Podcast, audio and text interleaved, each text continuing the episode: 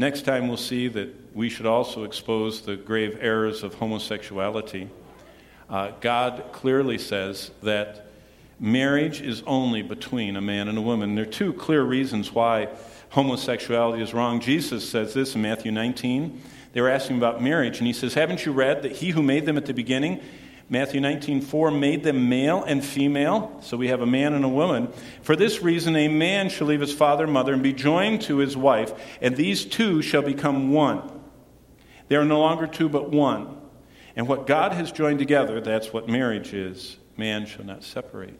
But today, culture, society, our government, our state governments, public opinion is separating what God calls marriage. And God says, no. From cover to cover, the Bible always says the same thing.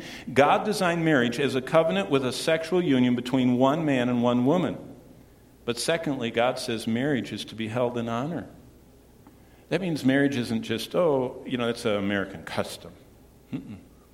Hebrews 13:4 says marriage, the institution of marriage, which God initiated as he performed the first wedding between the first man and the first woman in the Garden of Eden, is to be held in honor.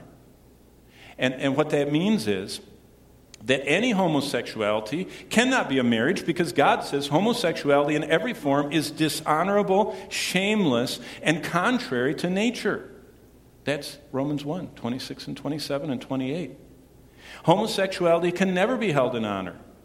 God says marriage is in honor, but homosexuality is contrary to nature, and it's shamelessly dishonorable in God's sight. No matter what a public opinion says or the state may say, there is never such a thing as a homosexual marriage in God's sight, nor should it be in the convictions of his people.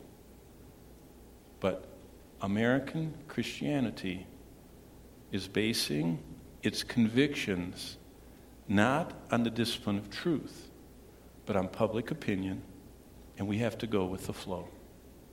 And God says, you might flow that way, but that's not truth, and I will judge those who defile the marriage bed.